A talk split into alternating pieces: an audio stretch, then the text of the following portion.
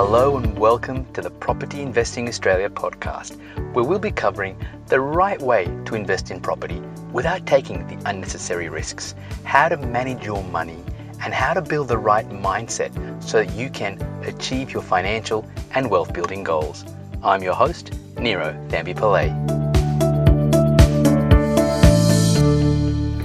Hi, it's Niro here from Investment Rise, and today I want to talk about what's actually happening in our Australian property market. Because right now, it seems that almost everyone is talking about a property boom. We've got Westpac who are expecting 15% capital growth across the, the country, with Brisbane expected to lead the way with a spectacular 20% of capital growth over the coming uh, three years. We've got uh, ANZ who are expecting 9.5% capital growth. We've got CBA who are sitting at around about the 10% mark. And we haven't yet heard from uh, NAB, although I expect they'll be somewhere similar as well. Then we have CoreLogic who've come out and said now that we've seen October price data, we've seen November price data, and for both those months, property prices across the country have actually increased. So it seems that right now property prices certainly are um, on, on the move. Um, and then, according to the Australian Bureau of Statistics, it seems that right now Australians, we're in a bit of a buying frenzy. In fact, the amount of money borrowed to buy housing just hit a record $22.5 billion in October. And what's being interesting when you look at the, the graph is that the majority of this activity is owner occupied activity. So it's people either upgrading their, their homes, buying their, their first homes or refinancing their, their own home for a, for a better rate to unleash equity, whatever the case might be. But investment activity is still low. And in fact, when I speak to a lot of investors, the common theme seems to be well, how can we be talking about a property boom when there are all these units sitting there on the market that are currently vacant. You know, many uh, investors are having to drop their rent uh, because you know it's uh, hard to get a tenant on on these units, and so it's no wonder then when you kind of hear this two sides of, of, of the story. You someone saying that there's a boom, but then others saying, oh, hold on, you know, our units aren't, aren't renting, the unit market is, is, is, is in trouble. It's no wonder many investors are kind of sitting on their hands, uh, waiting to see what's going to happen, waiting for the, the perfect time to, to buy. It just doesn't seem like, like, you know, these two stories add up. Or do they? What happens if instead of looking at the Australian property market as a whole, we split it? We look at the unit market and we look at the freestanding house market. We actually look at those two markets differently. Now, mind you, what I think is going to happen is that this post COVID environment that we're in is only going to accentuate what's already been happening over the last few years. And what I mean by that is this over the last, I would say, five years, since about 2015, the freestanding home market and the unit markets have actually performed differently from both a capital growth perspective and from a rentability perspective. So, in fact, let's go now and look at the rolling rents of houses versus apartments for the last three months. And when we look at the data, what we see is, as expected, rents across units have dropped. Right? That should not come as, as a surprise uh, uh, for you. But when you look at the average rents across freestanding homes, rents are actually on the increase. So many property investors who have gone down the path of buying freestanding homes rather than units are actually seeing their rents on the rise. They're seeing their returns increase, right? And that's the first change that we're seeing between uh, units versus houses. But then consider this if you look at Australia as a whole, where are the majority of units located? Sydney and Melbourne, right? And so, what's happening though in those two markets? Well, Sydney and Melbourne right now are the two markets that are a bit of a drag on our Australian property prices, right? So even though yes, average property prices across the country are rising, when you break it down, it certainly looks like Sydney and, Melbourne are the two markets that are struggling the, the most. Yes, there are certain pockets that are rising, but overall, those two markets are not performing as well as many other markets around the country. So it's no wonder then that many investors from Sydney and Melbourne are going, what property boom, right? Okay, and they're sitting on, on their hands because we're so used to seeing the typical pattern of Sydney leading the property boom, Melbourne then to follow, and then the rest of the country kind of playing catch up. Well, that's not going to be the case this time. The boom is going to work very, very differently. And also, we're going to see, as I said earlier on, houses perform very differently to uh, apartments. So, if you think you could do what maybe some people did five to ten years ago, and that was in a buy an off the plan unit uh, somewhere, and have it be worth you know, $200,000 more than what you paid for it by the time it completes and settles, I think you're going to be in for a quite a rude and, and painful shock. I think those days are well and truly behind us, at least for the next few years. Because the old investing paradigm was if you can't afford a house in a particular suburb, then go and buy a, a unit, right? Because then you'll be fine because you know as long as you buy in the right location you're going to be okay but the fact is that paradigm has changed so let's take melbourne for, for example over the last five years in suburbs like Abbotsford, Doncaster, Richmond, unit prices in 2020 are about what they were all the way back in 2015.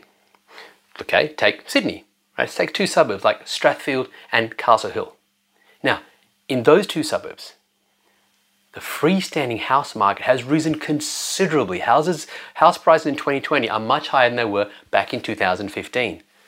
But the unit market. Average unit price in Castle Hill in 2020 is about 1% less than it was in 2015.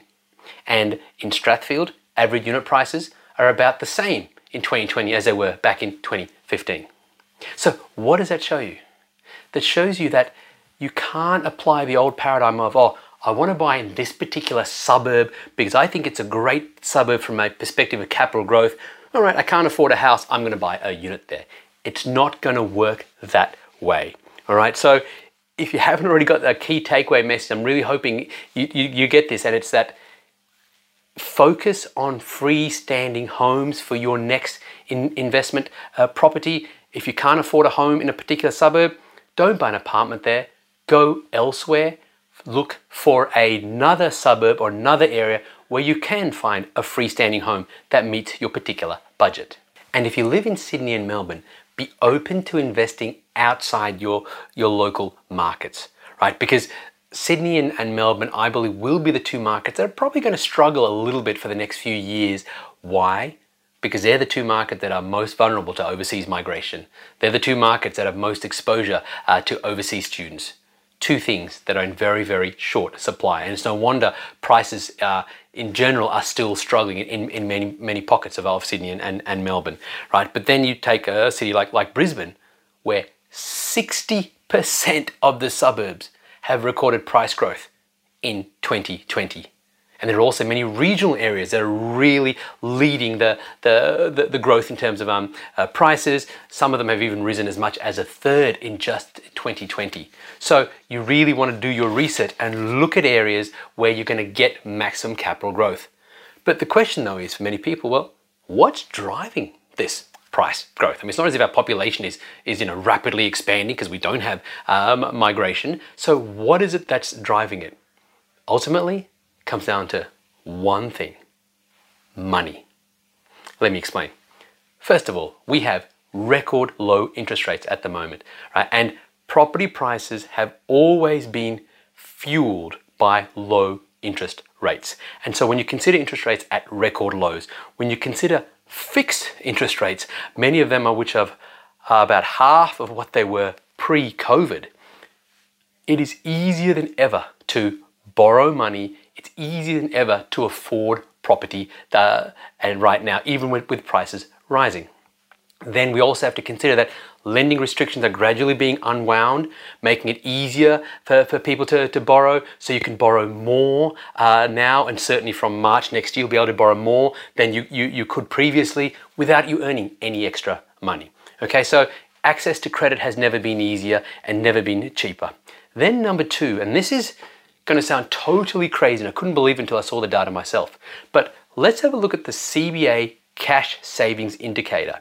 And what that shows us is that first of all, it's based on the average total savings per household, including home lending related savings and transactions or saving statements.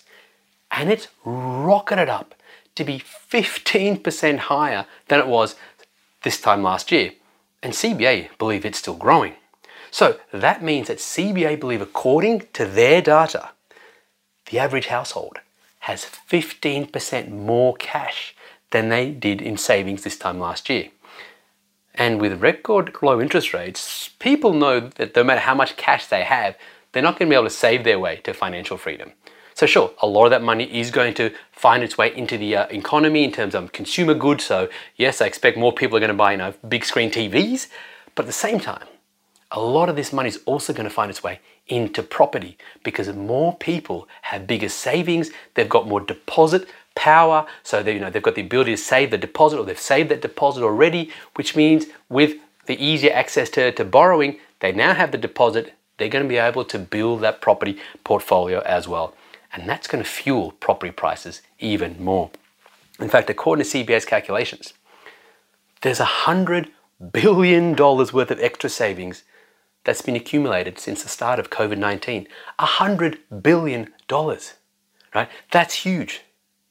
And then when you consider not just low interest rates, not just easy access to credit, not just the fact there's now $100 billion worth of savings that the average that Australians didn't have uh, before, but the fourth thing is that our Australian government has pumped in, on last count, around about $300 billion worth of fiscal support to support and prop up our economy. Now, a lot of that is also finding its way into property, construction, and everything else. So, with all this money either lying around in savings accounts or with all this money, uh, you know, in the economy and people have access to that credit to fuel it into property prices, it's no wonder property prices are rising. But there is no doubt about it that certain suburbs are going to perform differently. If you think that the markets that performed the best in the last property boom are going to be the same ones that perform the best in this property boom, I think you're going to make some wrong decisions. We're starting to see the data right now. Uh, look at the reg- regional areas that are doing very well. Even in Sydney and Brisbane, which markets are doing quite well at the moment, the best performing areas are the suburbs on, on the fringe, the outer suburbs, the freestanding house market, it's not the, the unit market. So, yes, there is going to be a lot of money, I believe, to be made from property investors. Uh, yes, it has never ever been easier to get both positive cash flow and capital growth, but certainly do your research, identify the right opportunities, and I believe you're going to have a great time with property investing from 2021. Hey, it's Niro here again, and thanks so much for listening. If you found this episode valuable and you think you might like my help to find an investment property, then head on over to nirocall.com. That's Niro, N I R O, call, C A L L dot com. Head over to nirocall.com to discover our unique five step process that's now helped our private client group purchase well over $66.8 million worth of property. And then if you like what you see, you can book in for a property consult with me personally. Either way, thanks again for listening.